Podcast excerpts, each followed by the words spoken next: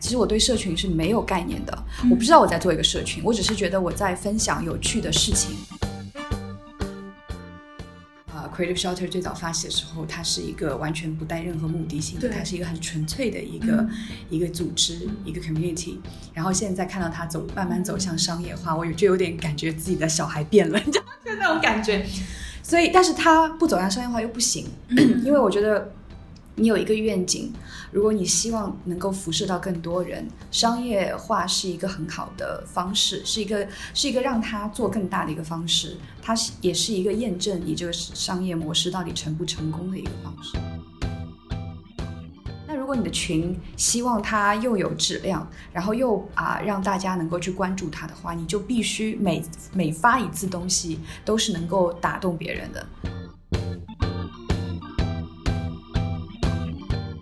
其实是一个香氛品牌，在在创立一个香氛品牌，但为什么会做一个运动社群？其实因为你发现，不是所有的品牌或者是呃某一个在从从事的一个行业的一个性质，都是适合去发展社群的。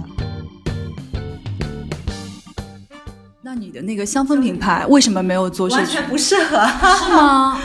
对，不适合。呃，它其实是一个非常精神至上的一个东西，我觉得，因为像冥想，它其实是运动的一个一个内容过程，它是有一些互动的。对。Hello，大家好，欢迎收听 Oh My God，我是今天的客座主播大桃。大家应该都已经发现了，自从疫情之后，有一个非常高频的词汇叫做社群啊。我一直其实都觉得它很像大学校园里面的兴趣小组，而现在最火的呢就是飞盘啊。那今天我请到了两位嘉宾，他们两个分别在上海拥有自己的社群啊，一位是 Creative Shelter 的创始人心怡，以及妮妮是香氛品牌 Me Fit Way 的联合创始人，以及他自己有个自己的社群叫做平均水平以上。啊，那上海有这么多的社群，我为什么会邀请这两位呢？原因是因为我刚刚参与了他们两个社群联合主办的一个小小的旅程，去千岛湖玩桨板。然后我们今天其实是刚回来不久。那我先请两位来介绍一下自己吧。Hello，大家好，我是 Creative Short 的创始人，我叫新意，很高兴认识大家。嗯，然后我其实自己是一个呃很爱玩的女孩子，所以呃，然后也很外向，然后话也很多，然后也很冲动，所以我就。练习了冥想，我觉得冥想可能帮了我很多，然后可以帮助我呃调节很多自己呃性格当中缺失的部分。然后因为它疗愈了我，所以我也很希望能够把这样的一种生活方式呃推荐给更多人。于是就有了 Creative Shelter 这样的一个呃以疗愈为主题的生活方式品牌。很高兴认识大家。好，谢谢心仪。那妮里的话，她其实是一个香氛品牌的主理人啊。那你为什么会去做一个运动社群呢？对，其实大家感觉反差比较大，所以我嗯，因为以前其实跟大多数女孩一样，嗯。对运动这件事情没有那么的上头，然后呃，在做香氛品牌的时候，这个过程中，然后接触到了飞盘，其实是呃通过飞盘让我的这个个性就是产生了一点变化，包括对跟外部的连接，所以我非常想把这个部分分享给大家，所有的女生女性，对，让大家知道运动是一件很棒很有魅力的事情，然后啊，所以这也是我们平均水平以上。啊，这个社群建立的一个初衷，对，嗯嗯，其实很想问，平均水平以上，稍微有点拗口啊，为什么叫这个名字啊？对，它其实一开始是英文，嗯，就 above average 是我们这个平均水平以上的一个英文名，呃，其实是我们跟几个女生之间聊天，然后我们就觉得说。哎，我们喜欢的东西，比如说像冥想啊，还有一些艺术啊，还有一些这种呃人文的东西。其实我们之间，呃，跟几个朋友聊天，我们觉得哎，就是无缝的一个一个交谈。但是，嗯，还是很多人其实并不能非常理解我们。对，但是我们觉觉得这个是不是一个问题？包括像运动一样，就是在我没有接触它的时候，我可能不了解它；但在我一旦有个契机让我打开这扇门，啊，让我进入到里边的时候，我发现，哎，其实每个人他的成长就是他他一定会有成长，不管这个成长是啊、初级的，还是通过他的一个经历历练练习到一个中阶或高阶，嗯，这这都是一件好事情。所以我觉得每个人其实都是平凡的人，但是大家都有机会可以去了解一些新事物，然后每个人其实都是啊、大家的水平都是在平均水平以上，所以我们就想到 above average 跟这个平均水平以上的这名字，对，这个是一个初衷，嗯，它是一种精神，就是我们希望鼓励大家去尝试新的东西，嗯，嗯，然后 Nili 的社群的话，它主要是以运动为主。对，户外运动还有露营相关，对，对，然后像心仪的社群的话，它其实主要是以冥疗愈冥想为主。然后呃，像如果大家在上海了，应该会可能会看到 Creative Shelter，它其实是已经有线下的门店的。对，它其实是算是一个比较呃成熟的社群了。然后像但是像 Nili 的话，它的社群其实是才刚刚今年才开始，对吗？应该疫情前吧，疫情前刚刚开始，嗯。所以是还在一个初级的阶段，所以现在这两个社群是一个呃不同的状态跟形态，所以我很想听听，就是这两位他们到底是去如何看待社群这个事情的。呃，那我想先想问一下心仪啊，就是你大概是什么时候比较知道社群这个概念的，以及你在做 Creative Shelter 的时候，你有刻意去做社群吗？没有，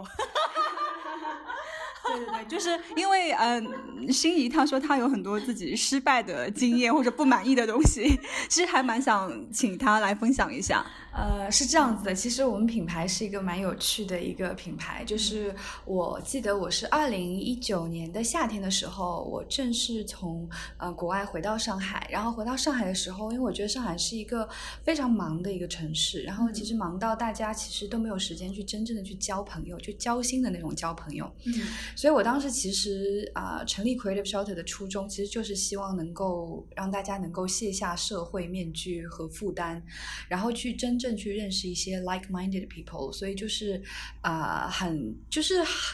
怎么讲，就是很自然的，就是去做了这件事情。嗯那么。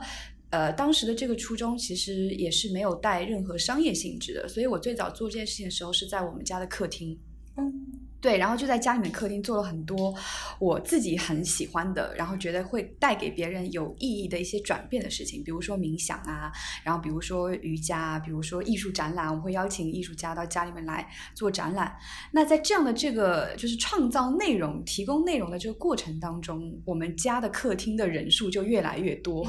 所以我觉得这可能就是我们最早的所谓的社群。但其实我当时因为刚刚回到上海，其实我对社群是没有概念的，我不知道我在做一个社群，我只是觉得我在分享有趣的事情，然后在交新朋友。我我当时的 idea 就是我在交新朋友，然后新朋友和新朋友又可以互相认识。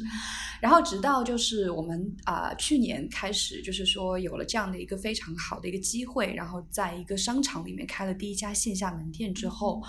就有啊、做商业的品牌来问我，就说你们早期的用户是如何形成的？然后我当时想了一想，我在我家客厅。就是他就说，哎，你们的那个就是就是这个这个最早的这些人是怎么样获取的？然后我想怎么获取的，我就考虑了一下，那时候在家里面做事做做做活动，然后吃吃喝喝，然后就是这样认识的。所以我觉得这个是我们最早的社群的基因，嗯就是一群啊、很很热爱生活的一群人，然后就这样产在我家的客厅产生了交集。然后后来因为疫情，房子换了，因为租不起了，所 以就没有这个客厅了。然后就就是就是相当于这个这个社群，它的能量还存在，但是就跟着我们一起去到了商业的这样一个空间。嗯呃，然后失败的经历我等下再分享，我觉得可以先让妮妮先讲一讲，留个口子。对，哎，你那个客厅我应该是有印象的，呃，我应该看到过一些照片，就是在你们家，你们因为会做一些，你们是不是有一些什么手碟的音乐会有吗？啊、当时还没有，当时我们家的客厅是连着我们家的露台，所以那个露台很大很大，我们还在露台上就疯狂吼叫啊什么的。远的露露台吗？名媛，我看着也不像名媛。就 anyway，反正就是那个露台，它是可以看到上海很很很漂亮的夜景的。嗯所以我们会在露台上做很多 crazy 的一些就是活动，比如说就疯狂的叫啊，然后就跳舞啊，然后就是就是邻居会觉得就是一群疯子，但是呢，很 hippy 的那种，蛮蛮嬉皮的，啊对。然后然后邻居邻居就是最高的那一层楼，就会在阳台看我们 作妖。有举报你们吗？没有，然后我还邀请邻居下来一起玩。那还挺好。对，其实我我很早很早就就已经关注那个心仪的那个 Creative Shelter 了，但其实也是刚好因为通过 Lily 的的活动，对我们的活动才真正的认识到心仪啊，所以才有机会今天一起跟他录播客。嗯，那，呃，对，然后呢，妮里的话，你的你的社群，就是比方说像刚刚心仪所说，他的最初的契机跟用户是从他的客厅开始，那你呢？我其实就是跟场景，其实我们就是自然户外，然后为什么会呃有这个社群，呃那个想要去做这个社群的一个想法是。跟心仪一样，就是一开始就是想要做一些事情，可能有意义的。然后我们那时候其实是就是打飞盘，我跟一个就是其实是我们的香氛品牌跟一个另外一个朋友的，就是呃新消费品的品牌创始人跟他的那个同事，对，我们就一起想做一个团建，就是大家一起玩一玩。那玩什么呢？其实对卡拉 OK 啊、吃饭啊这些都已经过时了。我想说传统，你是过。对，对，就是没没有什么新意。然后那个我那时候是在运动打飞盘，所以说啊，那不如我们包个场地，包个足球场，然后我们就一起运动一下。因为这个就是为什么，就是为什么现在飞盘那么火的一个原因，就是它非常强社交，就是一个就是大家是都不认识的一个瞬间，一秒前因为飞盘一。因为飞盘活动以后，大家都熟络起来了，对，所以那个时候就觉得说，我们就一起组个组个组个群，然后团建玩飞盘。结果呢，就是啊，大家依旧在这个群里边。其实你看到初始的那那些成员，都是我们团建的那些成同事。然后呢，再去呃，另外比如说草地啊，像复兴公园啊，或者是一些呃公共的一些像静安体育场，我们去打飞盘的时候，有新人过来，或看到我们玩飞盘的时候，他们会加入进来，想要一起去。啊，玩体验，那么就 OK，那你我们就一起加入在在这个群里边，所以这个群就变得人越来越大，越越来越多，因为共同的一个爱好，他可能不一定只是飞盘，因为其实玩运动的人他有很多其他的一些项目，比如说玩篮球啊、玩足球啊之类的，所以现在呃，因为。飞盘是一个小众运动，但它衍生了让大家知道，要有更多小众运动，比如说像橄榄球，还有攀岩，其实大家都很感兴趣。对，所以就在这个社群里边，嗯，我们变得就是有一些新鲜好玩的新新呃形态的一些小众运动，我们都会在群里发起，然后大家接龙。哎，就是其实可能我就想去某某一天的晚上，我想攀岩了，接个龙，大家感兴趣就一起去玩这样的一个一个形式。对，嗯嗯。我之前其实有采访过上海另外一个社群叫体育课，对，体育课的主理人是九安，然后他我问他说你为什么要呃建立这个体育课的时候，他其实就是说因为他自己想玩，对，就是自己想玩，跟我也是，因为我们 想玩的时候一定是需要大家一起，可能呃几个人之间一起玩嘛，运动这个东西，因为如果是单人运动，我们就直接选游泳这些都都可以，但是像这样的户外运动，其实呃。呃，人多一些或三两个人，其实大家就是那个互动性，其实就是那个互动性会让你很上头。对，对所以我们就是想自己玩，然后哎，那那有时间有志同道合的，大家就一起来。对对，嗯。刚刚心怡说唱卡拉 OK 已经过时了，确实这样，就因为大家，你不觉得在城市里面的人，大家不知道去哪里玩吗？对，对的，对，就是比方说像呃，你你就是你里有扔给我过一个那个千岛湖的一个。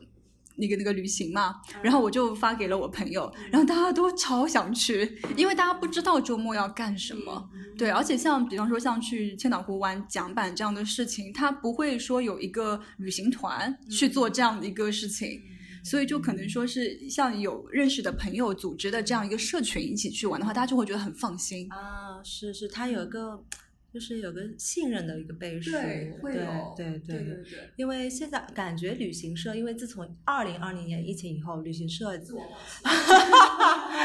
对，然后呢，嗯，我发现其实蛮多，有点像那个什么稻草人，还有一些其他的这种青年呃那种。杭州有一个那个游侠客，也是对，他原来已经落寞了一段时间了，因为其他的旅行国外啊之类的，然后呢，现在又因为疫情之后，他们又 蓬勃发展了起来。对，像这样的，我觉得可能嗯是未来的一个。再还有一个另外一个趋势就是呃，我们叫什么精品旅行啊，就是嗯高端奢华的那个那种棒鞋旅行也有，也在慢慢的起来。对对，嗯。那 n i l y 其实有参加过，就是你在做平均水平以上之前，你已经参加过很多其他的社群运动了，对吧？对，太多了，那些群已经被我折叠了。嗯，那你你你参加了这么多的运动的社群，你觉得你怎么样？就是你可以分享一下吗？你的你的体验是怎样？就是让我印象比较深刻的，我呃有几个，那像体育课 Joanne，、嗯他的印让我印象深刻的是，他非常呃有性格到，就是基本上在群里不会有太强互动。那个就是人跟人之间就是在社群，但是一旦有活动发起，马上疯狂的的的接龙了。是的，对，而 且是感觉都是潜伏的这种，对，但他是真实的用户，真实的粉丝，就是呃，我觉得他就是一个强 IP 的一个社群，就是大家其嗯实、呃那个产生粘性，就是因为九安九安的或者是创始人的个人人魅魅力对，呃。而且这个也我我是个人也很喜欢的一种，就是我我觉得你这个群是要产生质量的，嗯就是嗯我如果太多很信息信息太多哈，然后有没有无效的，对无效的那些信息，我会马上折叠。所以就是体育课是一个唯一我觉得呃，就是很安静的一个社群，嗯然后它的能量很好，就不会有太多负能量的一些很多就是信息产生，然嗯后它有一些活动内容，我觉得就是质量也非常高。嗯，包括他初衷也是因为他自己喜欢玩，那也一起分享，大家可以有这个机会一起加入进来玩，所以这个是我觉得体育课的一个呃不错的一个一个社群，我我一个特别的点，呃，一个是它，还有一些像飞盘俱乐部代表性的像嗯超光速，嗯嗯，这样的，因为我们都很好朋友，几个俱乐部，然后包括我们的那个有一个大群叫静静工体静安工人体育场，它是一个场地，其实，所以它不是任何的一个一个一个民间组织，只是因为它是一个公共的场地，大家都可以来早上来去在那个场地玩飞盘，然后呃，但是第一个来建立这个发起人的一个群主，啊、他就建了很建了群，现在已经到三群了吧？对，就是 welcome 大家可以早上来或下午来这个公共场地，大家来锻炼飞盘。对这个群也是我现在觉得说很特别的一点，因为它没有任何的一个功利性或呃一些一些就是纯粹去嗯对要 变现去做很多运营的项目。是对它有点区别于其他像超光速这样的一些俱乐部，他们的运营方式有点不一样，所以这两个俱乐部，但超光速它是一个非常好的一个一个运营的一个嗯。飞盘的一个或运动的一个俱乐部，呃，所以这两个俱乐部是我觉得也印象比较深刻、比较特别的一个户外的这个社群。另外，其他的俱乐部暂时就没有没有让我嗯。印象特别深刻的，因为太多了，主要是，所以你每天都看不过来这些这些群消息，就马上折叠折叠折叠折叠进去了。是嗯，你刚刚讲到说那个 Joanne 的群，她她是很安静的，对，因为她她当时我问我问她的时候，她也会说，嗯、我就是希望大家只是来运动的，就是社交是运动之外的事情，你们爱怎么样就怎么样，但是在我的这边就是大家就是来流汗的。对啊，对对对，然后我就是把这种理念有点就是放到我自己，因为我我是 Modern Woman 也有一个自己的群，然后基本上我就是在我的群里面也是不太讲话的，我也不太希望大家去闲聊些没有用的东西，因为我就希望就是有呃有有效的信息可以分享进来，对因为我觉得就是，其实对我本身而言，我并不是一个很喜欢呃，怎么说，就是社交媒体的一个人，所以就是我希望大家可以在现实当中见面，然后就是群里面消息不要太多，不要你老是去打开那个那个群会比较好。对对。对，就是干扰太多了对，可能就是每天你有很多事情要做，然后再看处理这些信息，除非我们有专员 我们已经把社群运营小社伙伴来帮我们去维护好。当然是这些用户是我们非常呃精心呵护的用户，我们也希望去维护好这些用户嘛，肯定。所以说，像很多大品牌，他们能有这个呃能力可以去发展到这个阶段，其实也是一件好事情，因为确实是需要维护呃维护，所以这个就是两面性，就聊到好好的地方跟不好的地方。所以像我我们这样的一个社群，像呃，我们也是比较比较佛佛的，就是可能有希望传达一些有效信息，但是这样也会有一个缺点，就是可能呃某某些某些时刻，然后这个群可能就沉下去了，嗯。这个这个呃活跃性也没有了，低了，所以有些用户他会对这个群的记记忆度会淡化，嗯然后他。就呃可能就在这个群里就互动性不会很强，所以有些时候他是需要被调动，但是怎么来来调动他们，其实这是一个。这是一个，就是每个社区，我觉得在学习的一个、一个内容，嗯，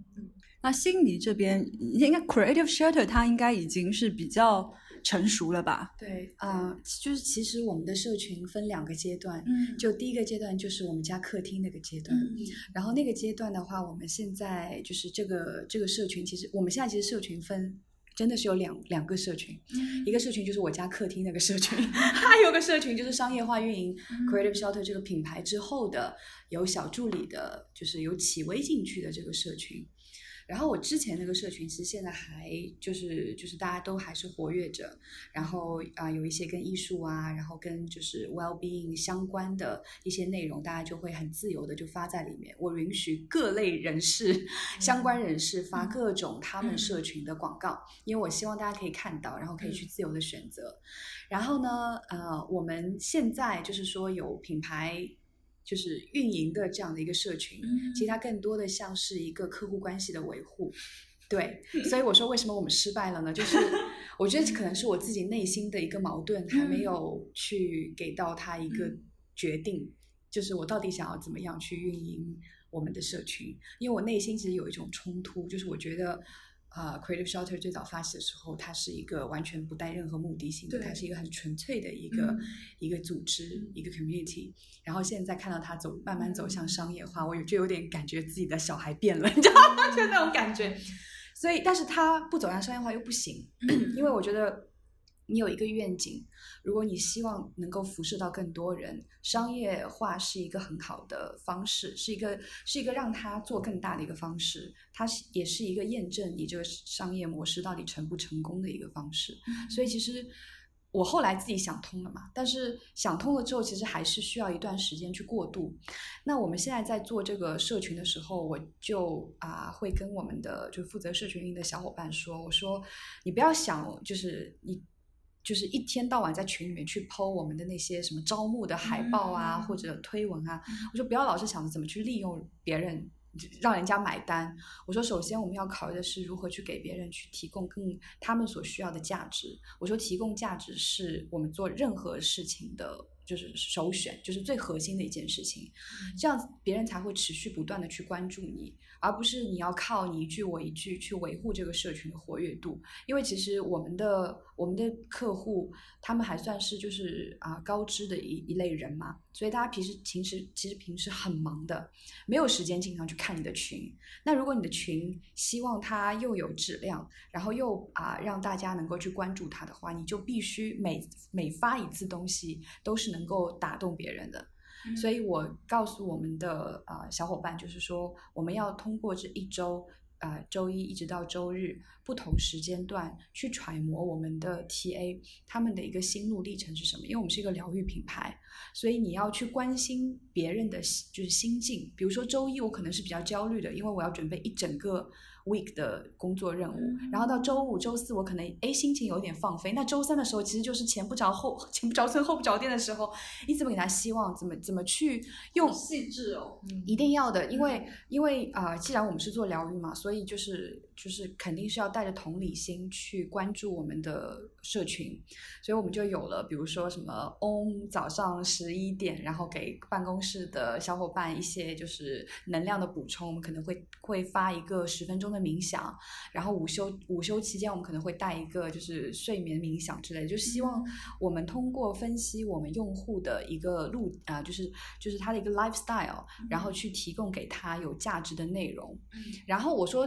这一步我们做完之后，就不要再有任何其他的期待，然后去看他们是如何有机的自己去去去啊。交流发生。对，然后去怎么样去回馈，就是呃反馈不是回馈，反馈给我们的社、我们的我们的品牌，因为其实我们的社群是比较呃安静，但是当你需要他的时候，他会蜂拥而至，就是他会默默的私信你啊，然后跟你说啊，我关注你们品牌很久，就希望你们越做越好，然后记得你们的初心哦。然后我们我记得我们两个月两个礼拜之前招人，我们发了一篇要招募志愿者和实习生，因为我们品牌没有什么钱，然后招募志愿者和实习生，结果就投投来七十多封简历，所以特别特别感动。然后知道我们没有预算的时候，就说可以做志愿者之类的，所以我就觉得哦，那个社群其实它一直都在。就可能我以为的失败，它只是表象的失败，可能他的内核，他的那个精神可能一直在，他在默默的关注你，他在支持你，他希望你们品牌，嗯，我觉得他最好的关注其实就是希望你们品牌越来越好，然后通过他自己的一份努力，然后让这个品牌能够持续的走下去。嗯，我觉得确实，因为我自己也有一个这样的社群，所以我会觉得有些人他其实。他在群里面其实是完全不说话的，但他他可能一有活动的时候，他就会出现，并且你平时发的一些呃内容，其实他即使不发声，他其实是在默默看的，对对，就是很多人性格是这样，因为包括我也是，所以除非因为这个是一个问题，就是社群大多数人你是不认识的，所以除非有呃比如说三分之一是你认识的人，那你们会之间产生互动，那大多数你不认识的人，其实在这个群里当然是。自然你是不会去交流的，但是你呃不妨碍你去收获一些信息，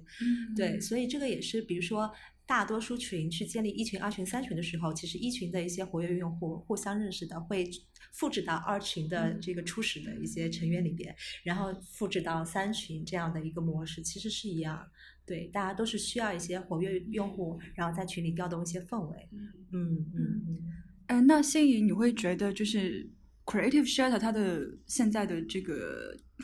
说成功吧，它是因为它社群的成功吗？是建立它是建立在一个社群的基础之上的吗？呃，我觉得它的基因里面确确实社群是一个很强的一个基因，因为最早它就是这样的一批人，然后这样一批人他们。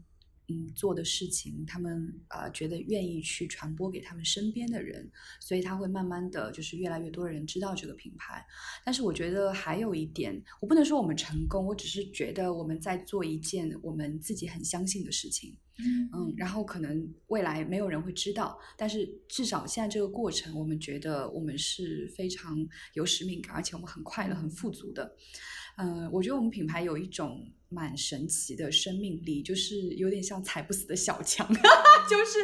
怎么讲，就是呃，虽然疫情期间，其实我们是以线下门店。课程为主嘛，然后疫情期间，其实我们就两个门店都歇菜的状态，所以其实也有很多社群的小伙伴会来私信问我说：“哎，你们要不要帮忙？你们还好吗？就是能不能撑下去？”这就是我觉得社群小伙伴会非常关心这个品牌，它有点像一种就大家的呃，就是精神家园、后花园、后盾的感觉。对，所以我觉得它呃，它现在的存存在更多的是给到我们的社群，或者说呃会。呃，关注到品牌的这一波人，他们的一种就是精神力量，就是觉得哦，我工作很忙，然后我很累，但是我知道，哎，我可能下班之后我可以去这个地方，然后会很放松，然后有这样的一一一个一个场域，让我感觉到我是安全的、被保护的。我觉得这是我们就是很希望传递给大家的，包括我们现在在就是商业化的这个呃道路上面，也希望能够不要忘记我们最初去做这件事情的初衷是为了什么。呃，我觉得我们现在正在慢慢的去跟我们的社群越走越近，越了解我们的社群，因为我们最后是希望能够做到一个，它是一个去中心化的一个品牌，而不是仅仅就是我品牌在那边自己吆喝，然后所有的呃管理或者说运营都是由品牌自己来做。因为我发现我们的社群大家都是热心市民，就很愿意去。自己自发的去做一些事情，所以很希望能够去研究我们社群里面的这些小伙伴自己自身的一些亮点，是不是可以由他们来发起一些新的内容，让他们有一个舞台，然后一个是可以做自己感兴趣的事情，二是可以吸引。一批跟他们相同热爱、相同兴趣的一批人一起去做。嗯，你已经提前进入 Web 三领域，是是元宇宙了。对对对，刚刚其实 Nili 也说到，就是说一个你喜欢的社群，其实它都没有特别强的商业的属性。所以一个社群它是不是很强的商业属性，它会影响到你吗？嗯，会。会的，但我我因为我自己做消费品，所以一眼就是马上能洞察到哪一些群它是呃商业的一个一个不能说目的吧，就是它背景去来运营这个群，哪一些是以呃纯粹是个人或者是兴趣先建立这个社群，但其实呃我觉得没有好坏，因为每个人他在做这件事情的时候，嗯，我相信初衷是好的。对，只是说大家的发展不一样，最终的一个目的也不一样，所以嗯，就是回到刚刚嗯，其实你说为什么我其实是一个香氛品牌，在在创立一个香氛品牌，但为什么会做一个运动社群？其实因为你发现不是所有的品牌或者是呃某一个在从从事的一个行业的一个性质都是适合去发展社群的，对，因为嗯，你知道就是社群这件事情它并不容易。你你建立之初，然后你要去运营它，用什么内容去运营它，然后最后承载这些用户去用什么方式去承载，然后去去跟那些用户去深深度的交流，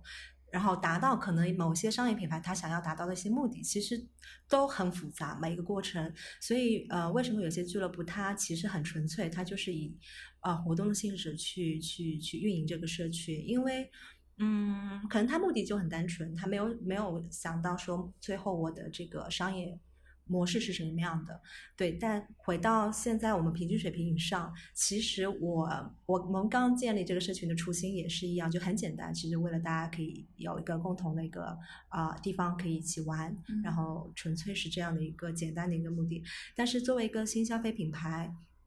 呃，你是知道，其实你有限的精力时间，呃，你你你你怎么来分配？因为我刚刚还想问，我想说，你作为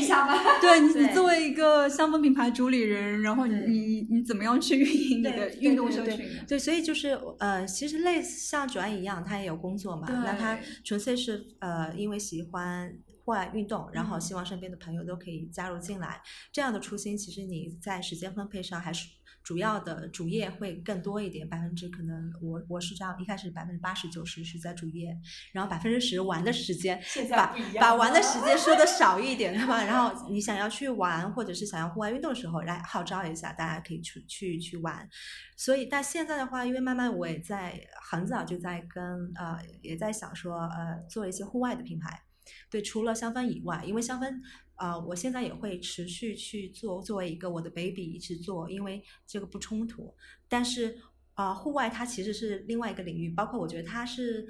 呃由内而外在改变一个人的一个一个很好的一个一个怎么说呢？一个方式。对，所以它啊，包括这个领域，慢慢也在国内让更多人在在接受接触，然后改变更多的人。所以我觉得运动，包括户外这个领域，其实是我觉得是一个非常好、非常健康，就像冥想啊、正念，它是一个其实非常健康、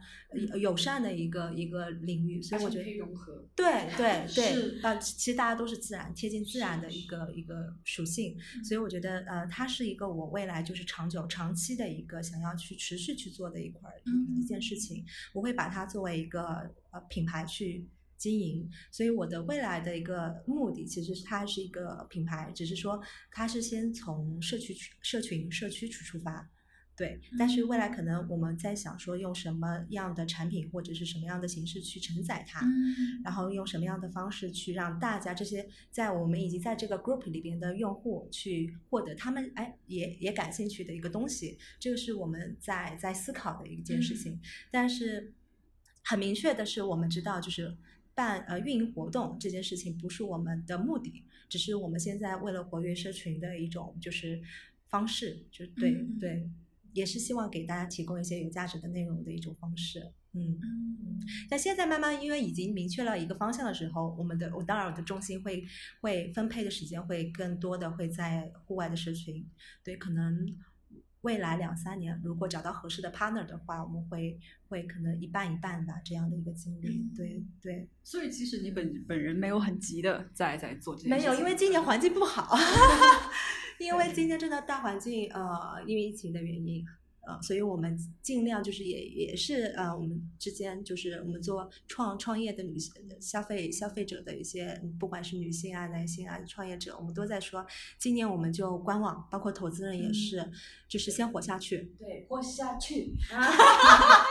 有气氛足，对对，但是。不妨碍我们思考怎么样去做这些这些事情，然后我们先理清楚我们接下来怎么做，然后啊把现在的事情做好，运营好，然后到明年或后年的时候再看机会。对对对，嗯嗯，呃，那我想问，就是你刚刚说，呃，不是所有的品牌都适合做社群吗？对那你的那个香氛品牌为什么没有做社群？完全不适合。是吗？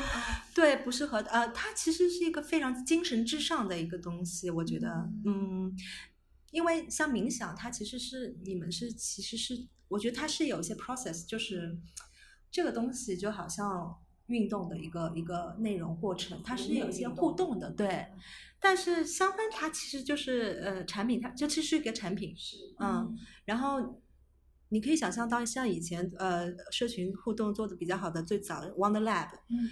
像食品类的，他们社群一度做到也很厉害。然后还有就是像我们同行业的关下，他们最早是做那个饥饿营销的私域，对。所以但但是大家最终还是以产品导向，就是。哎我有个新品，然后我的新品可以有一些什么优惠的活动啊，然后大家大家可以得到像更多的线下店，像买手店也是，就是以商品为对。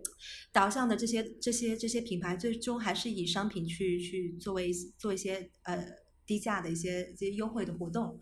那我觉得这个不是我们想要的，就是不是我们 m i f i We 的一个想要呈现的一个品牌的样子样貌给大家。对，所以我们我其实说实话，我们没有想好我们要用怎么样的私域的内容跟形式来承接大家。对，就是我接了，但我下一步怎么办呢？而对且我觉得香氛它没有很强的社交属性，对，没有，完全 没有不。会说 不会说我们因为一个香氛而聚在一起干嘛？对啊、对对对，所以这个是我们宁愿不去碰，嗯嗯，对。然后，所以我们也不是做饥饿营销，比如说我这一款新品上了，我只有限量，或者你要等，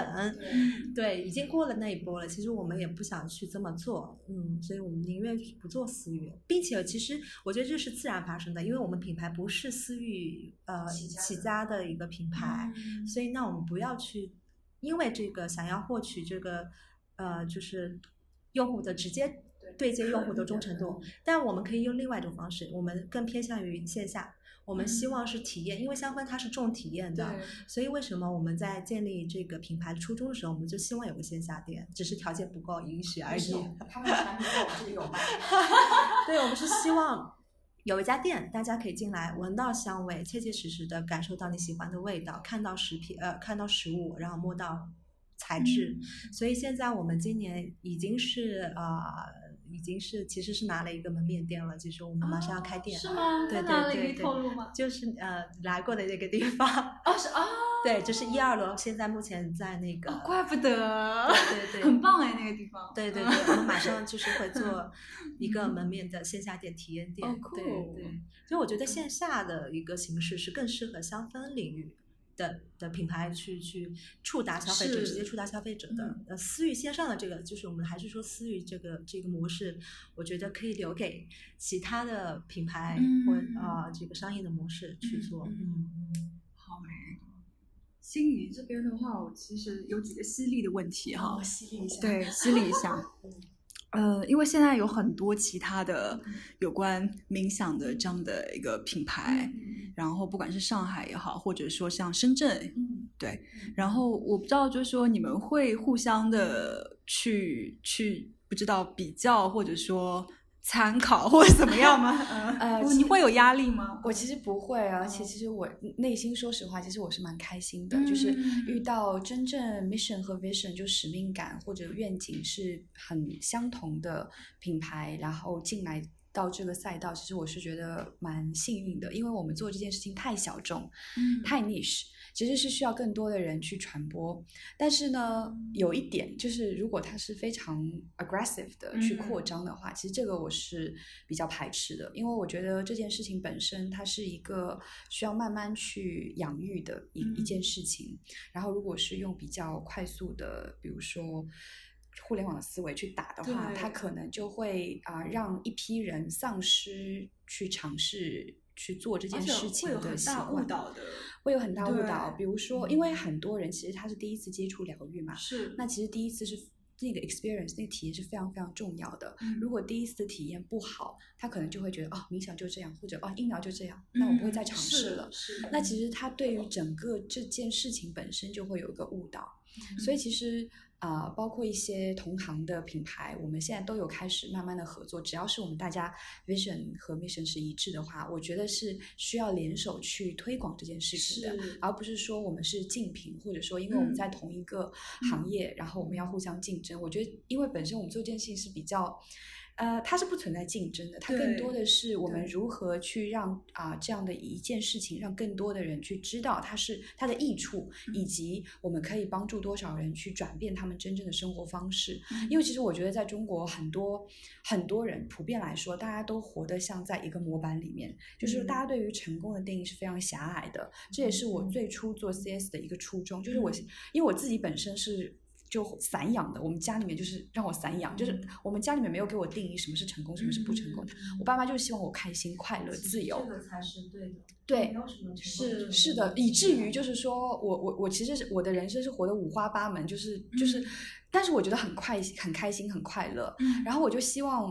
啊、呃大家都可以找到自己的属于自己的那一份快乐，然后就可能我发现现在是呃一个萝卜一个坑，但是萝卜和坑站错位置，以至于就是一颗大萝卜在一个小坑里面不快乐，或者一个小萝卜在一个大坑里又觉得很孤独。就是我觉得他他因为没有真正花时间或者啊、找到自己的勇气去看到自己真正在这个。呃，地球上属于自己的那一份是呃位置，以至于他会觉得很迷失，或者很不快乐，或者感觉压力很大。那是因为就是那就真的是因为我们没有花时间，或者说用心去思考，我到底应该去如何去活好这一辈子。所以我觉得我们做这我们做这个品牌或其他品牌进入到这个行业，我觉得大家如果都是带着这样的一种使命感，去想要去启发更多人，让他们活出自己生命该有的样子，我觉得就是一件非常好的事情。其实不存在所谓的同行或者竞竞争，其实我们就是一起在同行，让更多的人去知道。对包括我们其实跟 Hearty Lab，我们最近开始有很好的合作，是因为嗯我在疫情期间，嗯然后不是周游中国吗？很开心。然后正好因为从新疆回啊、江浙沪，正好有几个城市可以选择转机，然后我看到成都，然后我就想到 Hearty Lab 嗯的主理人。因为我一直很欣赏这个品牌，我觉得嗯。他们跟我们很很相像。虽然他们是一个就是做冥想 App 的为主的，但是我觉得他们不管是从审美、从内容打磨，还是从他们的社群，我觉得都非常用心。嗯。然后就跟我的一个朋友去连接，因为他原来是 CS 志愿者，然后他是 Heartly 的零号员工，然后我就跟他说，哎，能不能跟我跟主理人连接一下，我想去拜访一下，然后他跟我连接，然后就去到成都，然后跟啊、Vivian 有一个正面的当面的接触，然后而且两位又是女性创业者嘛，就有点惺惺相惜，然后就很很感动，就是我们一起在做这件事情，然后就提出，哎，是不是可以互相去互补？因为他们有讲说他们线下呃，因为人人员啊、人运营的关系，所以没有办法去做很多线下的活动。我说，哎，反正我们就有就就就在那边做线下的，对，要不然就帮你们一起做，我们就可以嗯去联手。所以我们就现在就在想说，如何能够让我们的产品可以产生一个比较好的互补，然后去提供给更用户更好的一个体验。因为你想，就是我们是做线下门店，我们没有线上的，就是比较呃规模的一些内容。那其实呃，对于白领来说，他没有这个 luxury 每天来我们线下去做疗愈嘛，其实对他来说成本是不时间成本、经验成本都很高。嗯那我觉得 Heartly 的产品就是很好的一个在线上可以陪伴大家去养成这个习惯，嗯以及一种陪伴性的一个互补。嗯那然后，所以他客户的话，他就可以两个融合在一起，去嗯培养自己一个很好的这样的一种正念生活方式的习惯。所以我觉得这是一个非常好的一个，这很互补，嗯，对，就是已经上线了吗？呃，已经上线了，对。哦然后就是现在他们新选课就在我们 CS，所以我觉得其实是给到呃想要疗愈自己或者想要让自己去深度去放松、去练习冥想的这样的一批人的一个非常好的一个选择。就是线下你可以来 CS，然后线上你可以选择 Heartly 的嗯线上的产品，然后给 Heartly 打广告，他们线上嗯还有什么营啊 之类的，大家可以看一下。这是很好的合作伙伴。我我其实都蛮蛮巧合的，他们去年有来过我的分享会，对，所以是那一次有第一次真正接触到他们，然后后来可能过了就在一个星期之内，我们我和我朋友去了上海，之前有一家那个小小的餐厅叫 Zen Zen，哦，Zen Zen，，但是现在不是关了吗？对，对因为在那个 Zen Zen 那个餐厅里面就偶遇了他们两个，啊，对，就我觉得可能也是一种能量的回流吧，就是还蛮巧的，然后就稍微聊了几句这样子，对。很温馨啊，对对对，就是感觉大家就是 connected 的这种感觉就包括我们我们三个也是这种感觉，因为妮莉，你我认识妮莉也是因为你来过我的分享会啊，对对对，因为我觉得 Model Woman 做的很好，就是你们的内容其实我都会关注，哦。对，包括你们请的嘉宾，其实我觉得都是共性嘛，就是大家都是一些在成长中的 女性，所以我呃，我有一次好像是那个呃呃做包式的品包带的牌，对对对对，我去了一下你们的分享会，对对，所以才认识了。对。对，所以我觉得，所以我觉得，其实社群这个东西，我也一开始是从来没有意识到的。嗯我没有，我没有这个意识，就是跟心仪一样，就只是说我们做一个自己感兴趣的东西而已。然后渐渐的，大家就是都是别人告诉我，他说：“哎，你的社群做的怎么样？”我要说，我有在做社群吗？对，是的，就是那个社群的你在做，就是嗯你其实愿意分享东西，你对愿意分享你觉得有价值，并且希望大家能也获取有好的有价值的内容的时候，其实你就是在运营。对，我觉得这个是一个它是一个水到渠成的一个很自然的对，就是而且你一定要放宽心态，就是你你可以让所有的东西都进来，或者说你就是你嗯是它不是一个封闭的状态。虽然我们在一个群里面，它是一个可能五百人的一个群，它是一个封闭的五百人的群，但是可能呃我们分享的东西里面的一个朋友，他可能会分享给他的另外一个朋友，就这样的一种那种循环的状态，我觉得特别好。对，要把自己尽量放空。对你在空的一个状态，就所有的事情都可以穿越，来来去去，嗯就是好一个玄玄，然后所以就是其实就是把像有一个空杯的这样的一个心态去做社群，是会收获到非常多有意思的事情。啊，好棒！用一个空杯的状态。嗯去做社群。对，其实今天特别有意思，是因为我们，呃，今天在做这个播客之前，我们三个人还一起冥想了一下。嗯，对，是就是呃，给给我的一个好朋友一起送上最最真心的祝福同情心和祝福。对对对对，所以而且我又想到了，就是 Nili 的那个 above average，、就是因为我们三个人是在同一个语境里面的，对对，所以比方说，OK，那心仪说我们一起来做一个冥想。我们就很快就不需要任何的 question，对对我们为什么要做冥想？啊，对对对对对，就不需要额外的语言去修饰它。是嗯，就是我们很快就是嗯，下一秒，然后心仪就打开了他的一个 app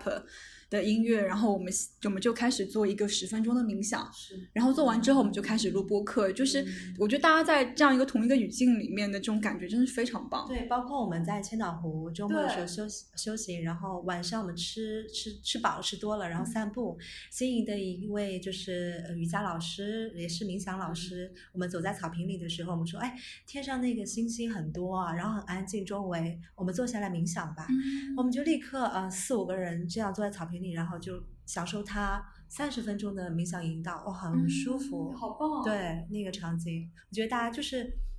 就是有些人可能也是第一次来体验这样的一个户外的冥想，但是大家马上能接受它。嗯对，我觉得就是共频，共频的人其实就是大家聚在一起，自然就会被接收到对，好的能量。而且当其实当我们在大自然里面的时候，我们的人会啊、呃主动的去跟大自然的频率去产生一个同频的一个交融，嗯。所以人他在大自然里面的时候，其实是最放松、最自嗯。在的一个状态。嗯然后。大家应该，我要鼓励大家多出去走走，有机会有时。间就尽量让自己离开城市，然后。嗯去看去看大大好河山，参加你里的社群。广告，真是姐妹。对，因为我刚刚其实很刚开头的时候我也说，就是社群让我觉得很像大学里面的兴趣小组，就是大家放了学之后可能去打个什么羽毛球或者去看场电影。然后现在的现在我们城市里面的社群，就是大家下了班之后，我们我们自己去找我们感兴趣的那个兴趣的地方。对，所以我就觉得。嗯，它真的还蛮好的，就是它可以，比方说你在工作的时候，其实可能那个工作并不是最舒服的状态，或者你并不是最想做的事情，但是一旦下了班之后，你到这个社群之后。你完全就可以是真正的你了。对对对对，你就可能忘掉了工作的一些 bullshit 的那些事情，然后享受那些专注。其实那个也是非常专注的，不管冥想还是运动或其他的，就是你享受专注那那当下的那个时刻的时候，你会觉得哇，你放松了，你可能释放了压力，你也收获了快乐。对，嗯，还有什么想说？呃。没有啊，就是觉得其实每一个人啊，如果你用心去观察自己的话，其实每一个人可能都可以做一个属于自己的。有力量的社群，所以其实我觉得我们做这档播客，最后可能也不仅仅就是分享我们的 story，可能更多的也是希望可以去启发身边的每一个朋友，去观察自己，然后去呃用自己的力量去影响更多的人，给其他人也带来更好的希望和启发吧。嗯，啊，太棒了，好棒，好棒。谢谢谢谢两位，真的是我感受到了很强的能量。对对，然后就希望大家听完这期播客之后，可以去寻找自己喜欢的社群，对，或者创立自己喜欢的社群，对，去创立自己喜欢的社群，可以，每个人都可以。对对，大家只要用心，就是用一颗很谦卑，然后是正能量的一个初心去运营，我觉得相信每个人都可以做到，做到。嗯嗯，棒。好，那今天的播客就到此为止了，谢谢大家的收听，谢谢，谢谢，拜拜。